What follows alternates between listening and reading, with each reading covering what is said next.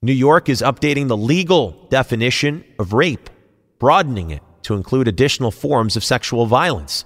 Governor Hochul signing the Rape is Rape Act into law today says the changes are necessary to bring justice to a wider net of New Yorkers. Rewriting these laws is also pointed is important to the LGBTQ plus community, who've been too long ignored when it comes to prosecution under our New York State rape statutes.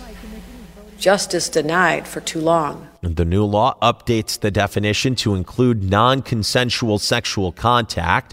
Before now, perpetrators could not be convicted of rape if prosecutors could not prove there was penetration, so a lot of sexual acts were not included under the law.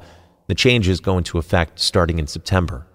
Why? Why? If you Why? have T-Mobile 5G home internet, you might be hearing this Why? a lot. Why? Every time your internet slows down during the busiest hours. Why? Why? Because your network gives priority to cell phone users. Why? Good question. Why not switch to Cox Internet with two times faster download speeds than T-Mobile 5G home internet during peak hours? Okay. Stop the whys and visit cox.com slash 5G home for details. T-Mobile prioritizes certain T-Mobile phone users over home internet users during times of congestion.